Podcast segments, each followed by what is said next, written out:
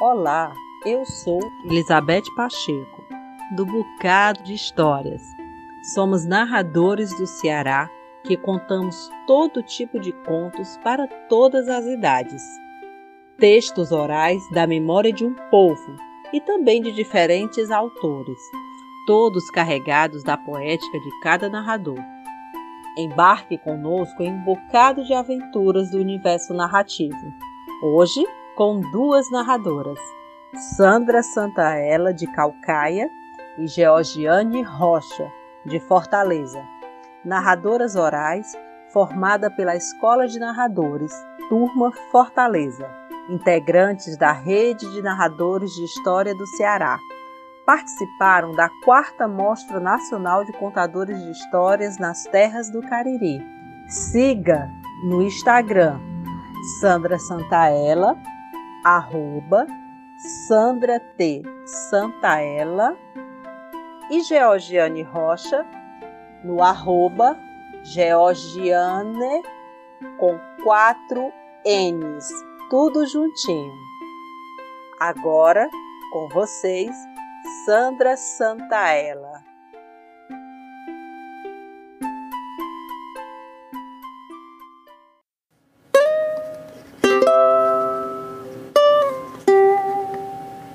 Dizem que há muito tempo atrás havia um casal de namorados muito jovem, mas eles eram tão jovens que na verdade não tinham nem idade para namorar. Então, eles se encontravam às escondidas no fundo do quintal da casa da menina, embaixo de uma grande árvore.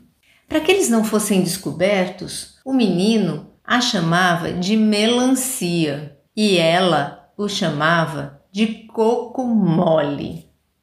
E assim o tempo foi passando, eles foram namorando, até que um dia o rapaz chegou muito triste, com uma notícia muito ruim. Ele tinha sido convocado para a guerra. Os dois se abraçaram, choraram muito e juraram amor eterno. Ele prometeu que voltaria e se casaria com ela, e ela jurou que o esperaria. E ele partiu para a guerra.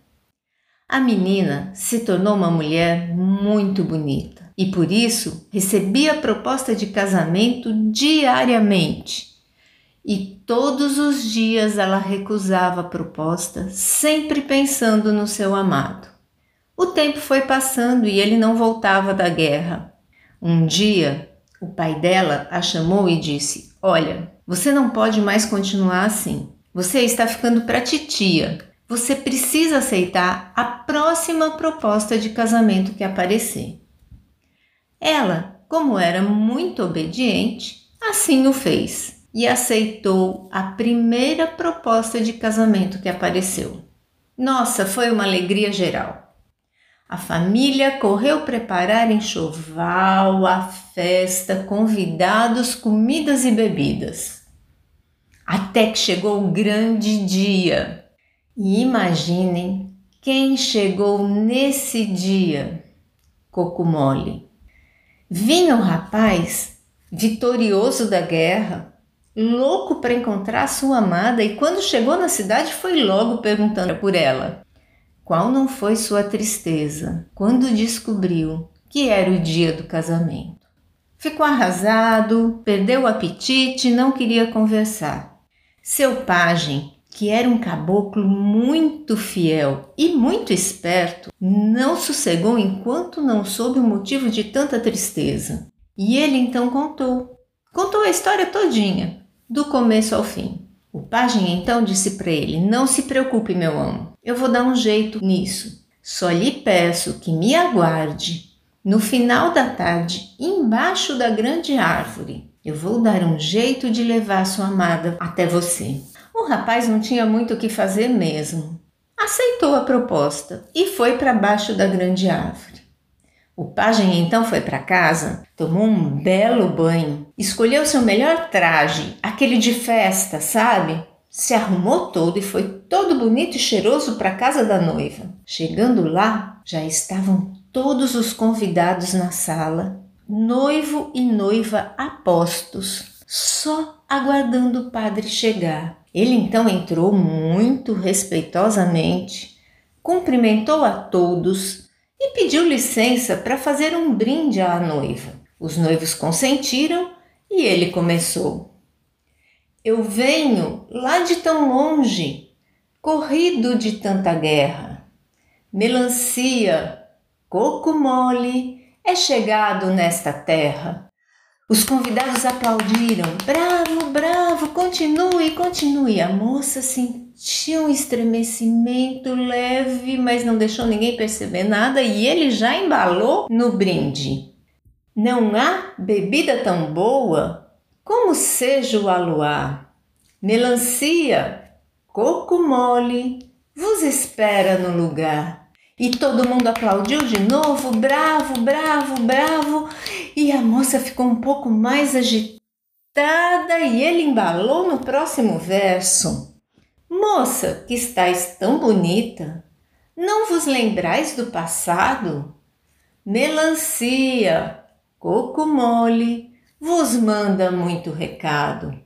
E todos aplaudiram muito novamente, e ela então agora já não se continha mais, levantou discretamente e pediu licença para ir à cozinha beber um copo d'água. Saiu pela porta dos fundos e foi direto para o fundo do quintal. Quando chegou embaixo da grande árvore, qual não foi sua surpresa? Lá estavam o seu amado e o padre, pronto para os casar. E foi assim que essa história chegou ao fim.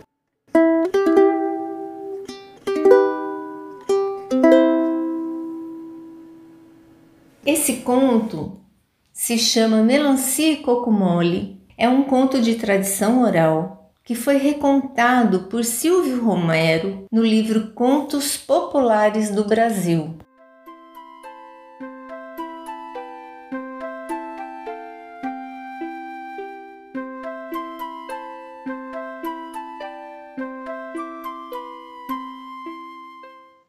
Se você gosta de ouvir histórias, não esqueça de nos seguir no Instagram, arroba Bocado de Histórias e conhecer a Escola de Narradores também no Insta, arroba Escola de Narradores Online.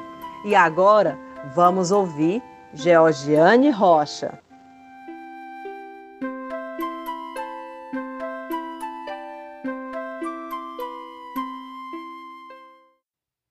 Um presente para o rei, escrito por Walter Moreira Santos e encontrado no livro Histórias de quem conta histórias.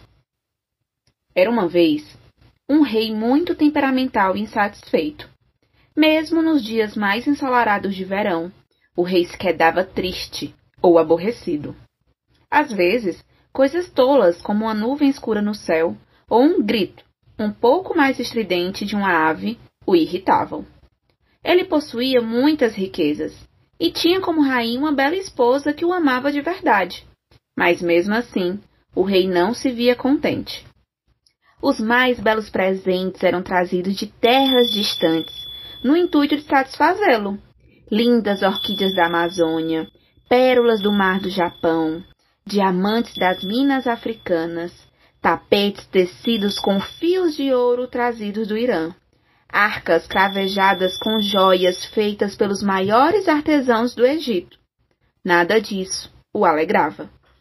Artistas de todas as partes do mundo eram convidados para entretê-lo. Mímicos, palhaços, dançarinas, poetas declamavam os mais belos poemas já escritos, e até atores representavam todos os tipos de dramas e comédia. E nada disso o satisfazia.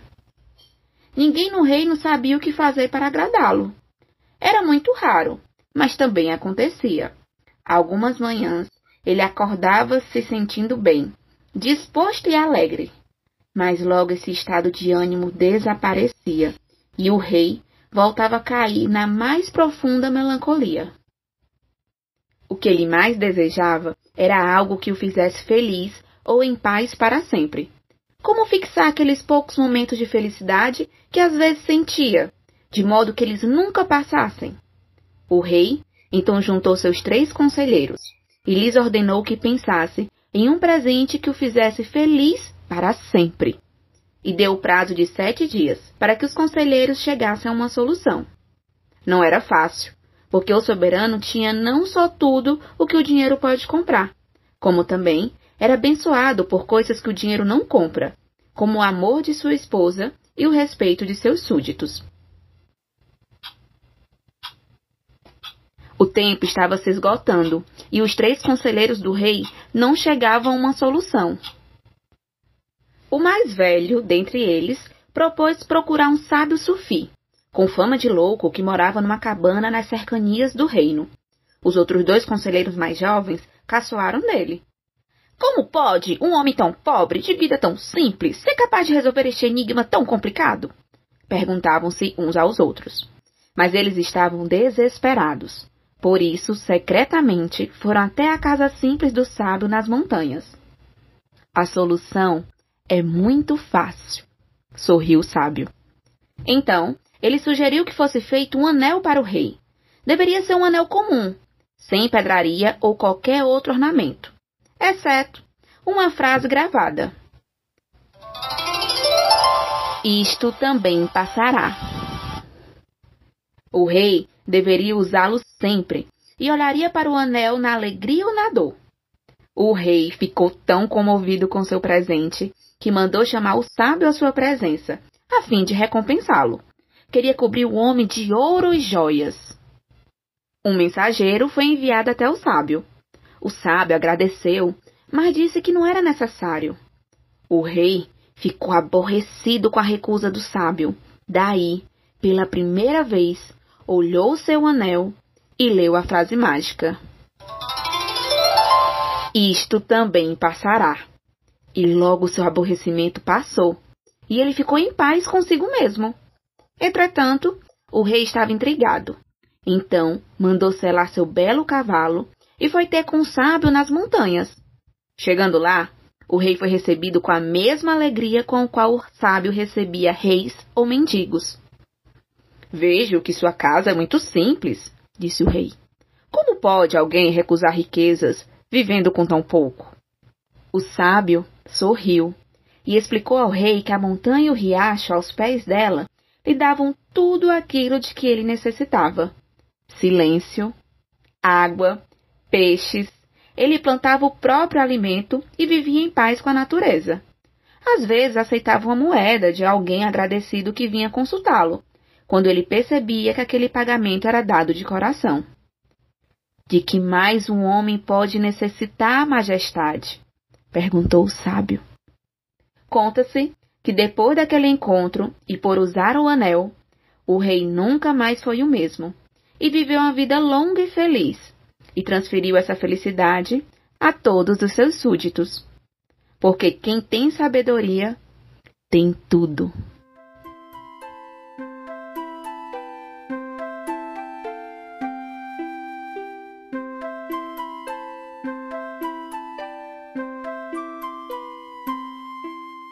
Agradecemos a todos por nos emprestarem seus ouvidos e desejamos uma ótima semana, porque semana que vem tem mais. Não percam Conceição de Maria e Lorene Pinheiro. Até lá!